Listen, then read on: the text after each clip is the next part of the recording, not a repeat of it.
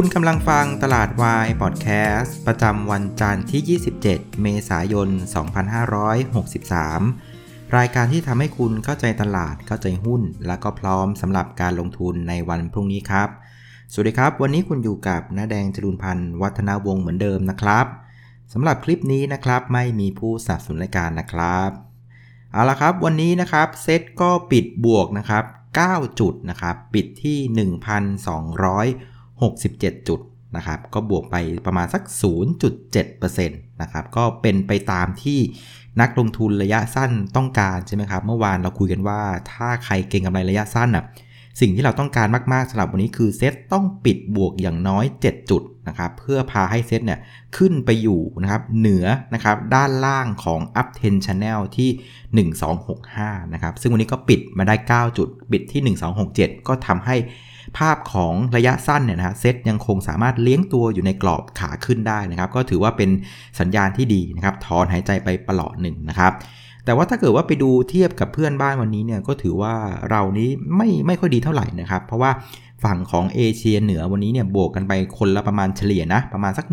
1.7%นะครับส่วนอาเซียนนะครับบวกกันบวกบวกลบๆในกรอบแคบๆนะครับ คราวนี้ประเด็นของวันนี้เนี่ยจริง ๆ แล้วมันมันแทบจะไม่ค่อยมีประเด็นอะไรเลยนะครับ เพราะว่าอย่างประเด็นในเรื่องของการที่สบคเนี่ยเขาจะมีการผ่อนปลนเรื่องของการล็อกดาวน์เนี่ยจริง ๆ แล้วตลาดก็เข้าใจกันอยู่แล้วว่า มันไม่ใช่จุดจบในวันนี้นะครับ มันจะต้องมีการชงเรื่องเข้าไปที่ คอรมออีกทีในวันพรุ่งนี้นะครับแม้ว่าคนนั่งหัวโต๊ะเนี่ยจะเป็นคนเดียวกันนะนายกตู่นะครับแต่อย่างที่เราคุยกันเมื่อวานใช่ไหมครับว่าการจะปลดล็อกนะครับเรื่องของการล็อกดาวน์เนี่ยอย่างที่บอกคือรอบเนี้ยรัฐบาลแพ้ไม่ได้แล้วนะครับ เพราะว่าเสียรังวัดมาเยอะ เพราะฉะนั้นรอบนี้นะอย่างที่เราเดาเมื่อวานว่าจะต้องปราณีตมากๆนะครับ ซึ่งผลที่ออกมาเนี่ยมันก็เป็นอย่างที่เราคิดนะครับ อันที่ 2 คือว่าประเด็นก็คือว่าตลาดเองเนี่ยก็เล่นมารอเรื่องนี้นานแล้วนะครับ ก็เลยทำให้วันนี้เนี่ยที่พอสคบสบคเนี่ยออกมาเนี่ยก็ไม่ได้ทำให้ตลาดตื่นเต้นมากนักนะครับ แล้วพอเนื้อข่าวนะที่มันรั่วออกมาเนี่ยปรากฏว่าเนื้อหาของการผ่อนปลนของการล็อกดาวน์เนี่ยมันก็ไม่ได้ดีอย่างที่ตลาดคิดนะครับ คือเบื้องต้นเนี่ยเขาบอกว่าจะแบ่งนะการล็อกดาวน์ออกเป็น 4 สีนะครับ ขาวเขียวเหลืองแดงนะครับ ธุรกิจที่เป็นสีขาวก็คือพวกนี้นะฮะจะสามารถเรียกว่าน่าจะปลดล็อกให้ทำมาหากินได้ตั้งแต่วันที่ 4 พฤษภานะครับ แต่ว่าพอไปดูเนื้อของ พวกสีขาวเนี่ยมันก็จะเป็นพวกธุรกิจเล็กๆนะครับร้านค้าขนาดเล็กนะครับร้านอาหารที่เปิดในที่โล่งแจ้งนะครับสวนสาธารณะก็ยังเป็นอะไรที่เล็กๆ ไม่ค่อยเกี่ยวกับบริษัทจดทะเบียนเท่าไหร่นะครับส่วนไอ้สีเขียวเนี่ยนะครับจะเปิดได้เนี่ยวันที่ 18 พฤษภานะครับอันนี้ก็ยังเป็นร้านเล็ก ๆ เหมือนกันนะครับ แต่ว่าเป็นร้านที่ติดแอร์นะครับ แล้วก็มีพื้นที่ไม่มากนักนะครับ สนามออกกำลังกายกลางแจ้งนะครับ ก็ยังไม่ค่อยเกี่ยวกับพวกบริษัทจดทะเบียนเท่าไหร่นะครับ ถ้าจะเกี่ยวจริงๆเนี่ยมันคือไอ้สีเหลืองนะครับ สีเหลืองเนี่ยนะครับในเบื้องต้นเขาบอกว่าจะยอมให้มาเปิดบริการตั้งแต่วันที่ 1 มิถุนาพูดง่ายๆว่าโดนปิดอีกเดือนหนึ่งนะครับ ซึ่งตรงนี้เนะ่ยเขาเขียนว่าเป็นกิจการที่มีพื้นที่ปิดขนาดใหญ่นะครับมีคนใช้บริการจำนวนมากนะครับ อันนี้ตีความง่ายๆเลยมันก็คือห้างสรรพสินค้านั่นเองนะครับ อันนี้บริษัทจดทะเบียนเกี่ยวกับสีเหลืองค่อนข้างเยอะนะครับ มันก็กลายเป็นภาพว่าโดนล็อกดาวน์กันอีก ประมาณเดือนหนึ่งนะครับ แล้วก็ฝั่งของสีแดงเองนะครับ ก็เป็นพวกของสถานบันเทิงนะครับ สนามมวยนะครับโรงหนังอะไรพวกนี้นะครับ ก็ไปเริ่มกัน 15 มิถุนาเลยก็ไปกันอีกนานนะครับ เพราะจะเห็นว่าแม้ว่าจะแบ่งออกมาเป็นสีสีเนี่ยมันก็ไม่ได้เป็นสีสีที่เงื่อนไขมันดีกว่าที่ตลาดคิดนะ มันเป็นเงื่อนไขที่แย่กว่าด้วยซ้ำไปนะครับ ก็เลยทำให้ตลาดเนี่ยไม่ได้เซอร์ไพรส์กับอะไรประเด็นนี้มากนักนะครับ แต่คนก็ถามนะแล้วไอ้พวกธุรกิจสีดำอะเอาไงดีอะเอาก็จริงสีดำก็แอบเปิดอยู่นะ คราวนี้มาที่ประเด็นที่2นะครับเรื่องเรื่องแรกคือเรื่องของการผ่อนปลนเรื่องของล็อกดาวน์ซึ่งตลาดไม่ได้เซอร์ไพรส์อะไรนะครับเรื่องที่ 2 ก็คือเรื่องของการติดเชื้อใหม่วันนี้เนี่ยก็มีผู้ติดเชื้อใหม่คนไทยนะก็ 9 คนนะครับก็ลงอย่างต่อเนื่องนะครับ ซึ่งเป็นอะไรที่ตลาดคาดไว้แล้วก็ไม่ได้เซอร์ไพรส์อะไรนะครับส่วนประเด็นของต่างประเทศเองเนี่ยวันนี้เนี่ยก็ไม่มีประเด็นอะไรหลักๆนะครับมันจะไปเด่นเอาวันพรุ่งนี้นะครับแต่ว่าประเด็นของพรุ่งนี้เนี่ยมันก็เป็นสัตอนกลางคืนไง ซึ่งบ้านเราก็ปิดวันอังคารไปแล้วใช่ไหมครับ พรุ่งนี้ก็จะมีประเด็นเรื่องของอดัชนีความความเชื่อมั่นผู้บริโภคของสหรัฐอเมริกาก็จะเป็นภาพของตอนกลางคืนนะครับ แล้วก็มีตัวของธนาคารกลางญี่ปุ่นนะครับ BOJ เนี่ยก็อันนี้ตลาดก็คาดกันอยู่แล้วว่า ก็ยังคงดอกเบี้ยติดลบอยู่ 0.1%ก็ไม่ได้มีอะไรที่น่าตื่นเต้นนักนะครับ เพราะงั้นบนประเด็นที่วันนี้เนี่ยมันไม่ค่อยมีอะไรมากมายนักนะมูลค่าการซื้อขายวันนี้ก็เลยถือว่า ค่อนข้างเบานะครับ อยู่เพียงแค่ประมาณสัก 49,584 ล้านบาท ก็ลดลงไปจากวันศุกร์ถึง 27%เลยทีเดียวนะครับคราวนี้มาดูหน้าหุ้นกันบ้างนะครับ หน้าหุ้นเนี่ยนะครับก็เป็นอย่างที่เราเดาๆกันไว้นะว่าช่วงนี้เนี่ยโมเมนตัมเนี่ยมันยัง คงเคลื่อนมาหาหุ้นที่เป็นลักษณะของ defensive นะครับหุ้นที่มีความปลอดภัยนะครับ อย่างที่เราเห็นตั้งแต่เมื่อปลายสัปดาห์ที่ผ่านมาในตลาดต่างประเทศใช่ไหมครับ ทองคำปรับตัวขึ้นนะครับบิตคอยขยับขึ้นนะครับบอลยูปรับตัวลงนะครับ เรื่องของตัวเลขเศรษฐกิจต่างๆตัวเลขจริงมันออกมานะ่ะมันไม่ค่อยสวยเท่าไหร่ เพราะงั้นเงินอะมันก็ กลับไปหาความปลอดภัยมากกว่านะครับวันนี้นะครับพอไปดูหน้าหุ้นปุ๊บ มันก็เป็นภาพอย่างที่เราเดาก็คือว่าหุ้นที่เป็นลักษณะ defensive เนี่ยมีการเคลื่อนไหวที่ค่อนข้างดีมากนะครับ ตัวแรกก็คือตัวของ CPALL นะครับค้าปลีกวันนี้บวกมา 4%นะครับอย่างที่เราตั้งข้อสังเกตเมื่อวันศุกร์ใช่ไหมฮะมันยก low ติดกันมา 6 วันทำการนะครับแล้ววันนี้เป็นวันที่ 7นะครับแล้ววันนี้บวกมา 4%ช่วยพยุงตลาดได้ถึง 2.5 จุดนะครับอีกตัวหนึ่งก็จะเป็นตัวของ CPN นะครับบวกมา 4%อันนี้ก็ช่วยตลาดได้ประมาณสัก 0.8 จุดนะครับแต่ว่าตลาดยังยังงงๆกับเรื่องของการตีความว่าตกลง CPN เนี่ยมันสีไหนกันแน่นะครับ แต่ถ้าเกิดดูตามข่าวที่มันลวกมาเนี่ย มันน่าจะเป็นสีเหลืองนะ ก็ไปเปิดเอาวันที่ 1 มิถุนา ก็จะช้ากว่าแผนของกลุ่มเซ็นทรัลประมาณสักเดือนหนึ่งนะครับ อีกตัวหนึ่งนะครับ ก็อย่างที่บอกค้าปลีกนะครับ defensive นะครับ อีกอันนึงที่เป็น defensive และเด่นมากๆ วันนี้ก็คือตัวของโรงไฟฟ้าใช่ไหมครับ ก็จะมีตัวของ GPSC แล้วก็ตัวของ Gulf Energy นะครับ โดยเฉพาะตัวของ Gulf Energy เนี่ย วันนี้บวกไป 2.6%นะครับ ก็ช่วยดันตลาดได้ 1 จุดนะครับ เพราะงั้นอารมณ์ของตลาดวันนี้ก็คือ Defensive ยังคงทำงานได้ค่อนข้างดีนะครับ โรงไฟฟ้านะครับ ค้าปลีก CPO Home Pro นะครับ Global Macro Beauty มาหมดเลยนะครับ แต่อีกหนึ่ง defensive ที่อย่างเมื่อวานเราคุยกันก็คือ ICT เนี่ยมันไม่ไปนะครับ วันนี้คือเนื่องมาจากว่าตัวของ d t แทเนี่ยที่งบออกมาเนี่ยถือจริง ๆ ถือว่า inline นะแต่ว่าประเด็นที่คนค่อนข้างกังวลก็คือเรื่องของตัวของอลูกค้านะครับที่หายไป 1 ล้านคนนะซึ่งแม้ว่านะไมโครจะบอกว่าส่วนหนึ่งมันเป็นเรื่องของการที่โควิดมันมา มันก็ปล่อยให้พวกเบอร์ที่มันเป็นเบอร์โปรโมชั่นอะให้มันหลุดหลุดไปให้มัน terminate ไปนะครับ แต่ว่าอย่างไรก็ดีเนี่ยตลาดก็ยังคงกังวลว่าในภาพใหญ่เนี่ยกลุ่มพวกของสื่อสารเนี่ยอาการยังงงๆกันอยู่นะครับ ก็เลยเป็นลักษณะว่าตลาดนะรอดูนะครับตัวของ Net Ad ของตัว AIS กับ True ดีกว่า ว่ามันจะเหมือนกับที่ d t แทจริงอย่างที่นักวิเคราะห์คาดหรือเปล่านะครับก็เลยทำให้วันนี้กลุ่มสื่อสารเนี่ยไม่ค่อยขยับเท่าไหร่นะจะมีเพียง d t แทเนี่ยที่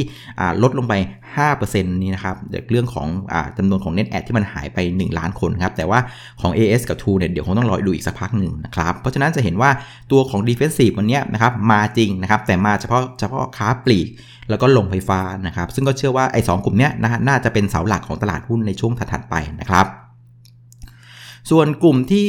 ลบนะครับวันนี้ก็จะเป็นตัวของกลุ่มสถาบันการเงินซะส่วนใหญ่นะครับวันนี้ทิสโก้เนี่ยลบไป 10%นะครับแต่ไม่ต้องตกใจมากนะ จริงๆทิสโก้วันนี้นะครับมีการขึ้นเครื่องหมาย XD นะครับปันผลเนี่ย7บาท 75 สตางค์นะครับ แต่ว่าวันนี้เลยป้ายไปนิดนึงนะครับ วันนี้ติดลบไป 8 บาท 50 นะครับ ที่เหลือก็จะเป็นตัวของกสิกรไทยลบไป 2%นะครับ แบงก์กรุงเทพลบไป 2%ธนาคารไทยพาณิชย์ลบไป 1.5%นะครับมันจะเห็นว่ายังคงเป็นภาพที่ชัดเจนใช่ไหมฮะ อย่างที่ว่า อย่างที่บอกคืองบของกลุ่มสถาบันการเงินอะไตรมาสหนึ่งดีกว่าคาด แต่สัญญาณที่มันบ่งชี้ออกมาว่าไตรมาสสองเนี่ยอาการน่าจะหนักมากๆจากเรื่องของการตั้งสำรองในไตรมาสหนึ่งเพราะงั้น ทุกคนก็รู้ว่าไตรมาสสองอาการหนักนะครับ เงินมันก็ไหลออกจากกลุ่มธนาคารเรื่อยๆ วันนี้กลุ่มธนาคารก็ปรับตัวลงนะครับ แต่มีอยู่เรื่องหนึ่งที่ผมน่าสนใจนะ คือวันนี้นะช่วงบ่ายมีข่าวของเอลทีมานะครับ ว่ารัฐบาลไทยเนี่ยตกลงขยายเวลานะครับ การห้ามนะครับเครื่องบินจากต่างประเทศเนี่ยบินนะครับเข้ามาในประเทศไทยพาผู้โดยสารจากต่างประเทศเข้ามานะครับ ก็ขยายเวลาไปอีก 1 เดือนนะครับ ไปจบวันที่ 31 พฤษภานะครับ แต่เพื่อนๆสังเกตดูไหมนะครับ วันนี้จริงๆอะถือเป็นอีกหนึ่งข่าวร้ายของ LT นะนะครับ แต่สังเกตดู LT วันนี้อยู่เฉยๆไงไม่ปรับตัวลงแล้ว เออเห็นไหมคือ LT เนี่ยท่านเพื่อนไล่ไล่ไล่ข่าวร้ายของเขานะ จริงๆเนี่ย LT เนี่ยมาครบแล้วนะ ไม่ว่าจะเป็นเรื่องของการเรียกว่า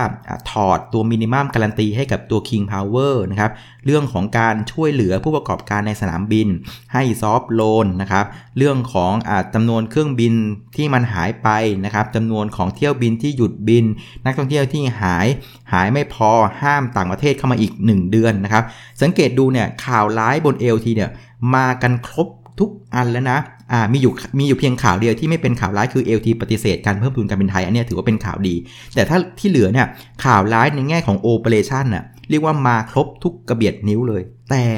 LT ไม่ปรับตัวลงไงอ่า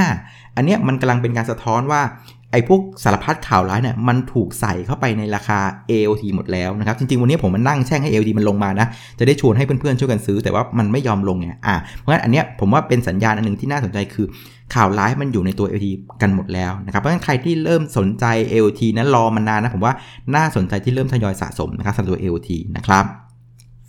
มาดูนักทุนกันบ้านนะครับ วันนี้นักทุนสถาบันก็พลิกมาซื้อนะครับ68 ล้านบาทซื้อเบาๆนะครับ ต่างชาติก็ขายนะครับ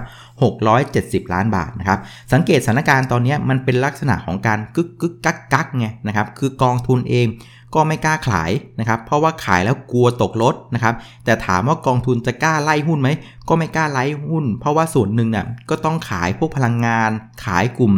ธนาคารนะครับ แล้วเอาเงินที่ได้น่ะไปเข้าพวกดิเฟนซีฟค้าปลีก ตัวของโรงไฟฟ้านะครับ เพราะฉะนั้นมันเป็นลักษณะของการแปะเอียงไง ลบกับบวกพอๆกัน มันก็เลยไม่ได้ขยับอะไรมากนัก งั้นนักลงทุนสถาบันก็ไม่กล้าที่จะออกไม้ออกมือมาก แต่ก็ไม่กล้าขายแรงๆนะครับ เพราะฉะนั้นถามว่าตลาดจะไปต่อด้านบนหรือว่าด้านล่างนะ่ะคงจะต้องรออยู่อย่างหนึ่งคือว่ามันจะต้องมีข่าวอะไรที่มันแรงๆหน่อยนะครับ เพื่อจะทำให้ตลาดเนี่ยมันเดินหน้าไปข้างบนต่อหรือว่าถอยลงมานะครับ เพราะฉะนั้นนะครับสรุปวันนี้นะนะฮะก็ถือว่าตลาดเนี่ยนะครับก็เอาตัวรอดได้อย่างวุดวิดนะครับก็ปิดเหนือ 1,265 นะครับกองทุนนะครับยังไม่กล้าขายแต่ก็ยังไม่กล้าซื้อมากนัก ก็จะเป็นลักษณะของการกึกกึกกักกักนะครับส่วนฟันฟลูนะครับก็ยังคงไหลนะครับออกจากกลุ่มพลังงาน กลุ่มธนาคาร ไปหากลุ่มที่เป็นดีเฟนซีฟกลุ่มที่ปลอดภัยก็คือกลุ่มของค้าปลีกนะครับโรงไฟฟ้านะครับส่วน ICT เนี่ยอาจจะต้องรอจังหวะตลาดนิดนึงนะครับเพื่อให้เห็นงบตัวของ a d v a n c e กับ True ก่อนนะครับถึงจะมี action ชัดเจนที่กลุ่ม ICT นะครับส่วนพรุ่งนี้นะครับจะเจออะไรกันบ้างนะครับ ก็เหมือนเดิมนะเพื่อนๆ สายเก็งกำไรเดี๋ยวนี้ฟังรายการเราเยอะนะเขาก็มาถามผมว่า เอาละนะวันนี้เรารอดตายแล้วล่ะ เราปิดบวกมากกว่า7จุดพรุ่งนี้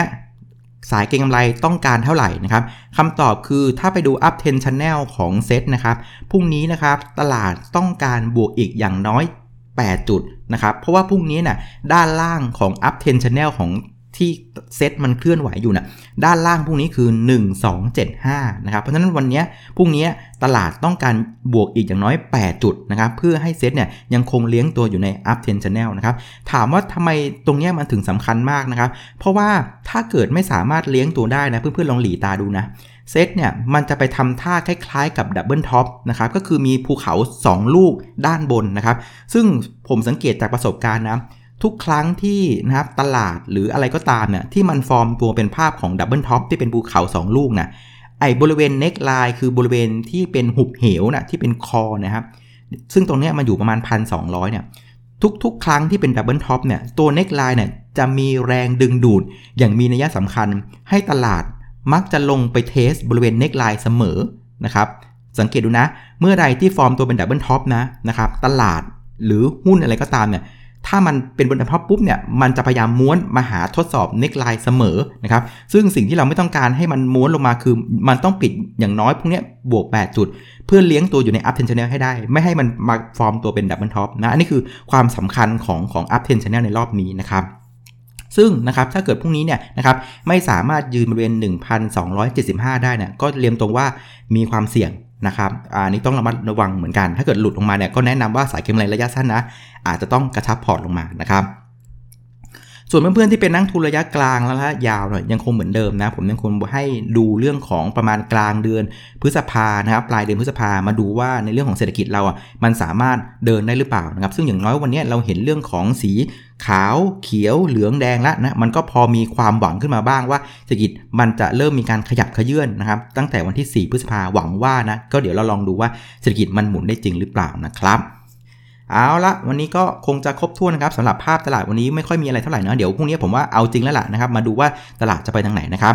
ถ้าเกิดเพื่อนๆมองว่ารายการตลาดวายพอดแคสต์มีประโยชน์นะครับแล้วก็อยากสนับสนุนรายการนะครับก็สามารถทำได้ 3 ช่องทางเหมือนเดิมนะครับหคือการบริจาคหรือว่า donate นะครับสคือเรื่องของการ subscribe นะครับรายการตลาดวายพอดแคสต์บน YouTube แล้วก็กดไลค์ที่ Facebook Fanpage ได้แรงคุยนักลงทุนนะครับแล้วก็อันที่ 3 ก็คือกดไลค์กดแชร์นะครับแนะนำรายการนี้ให้กับเพื่อนๆของคุณก็จะเป็นพระคุณยิ่งๆนะครับ เอาละครับ วันนี้ลาไปก่อนนะครับเมียก็ดูแลรักษาสุขภาพกันด้วยนะครับ เจอกันวันพรุ่งนี้ครับ สวัสดีครับผม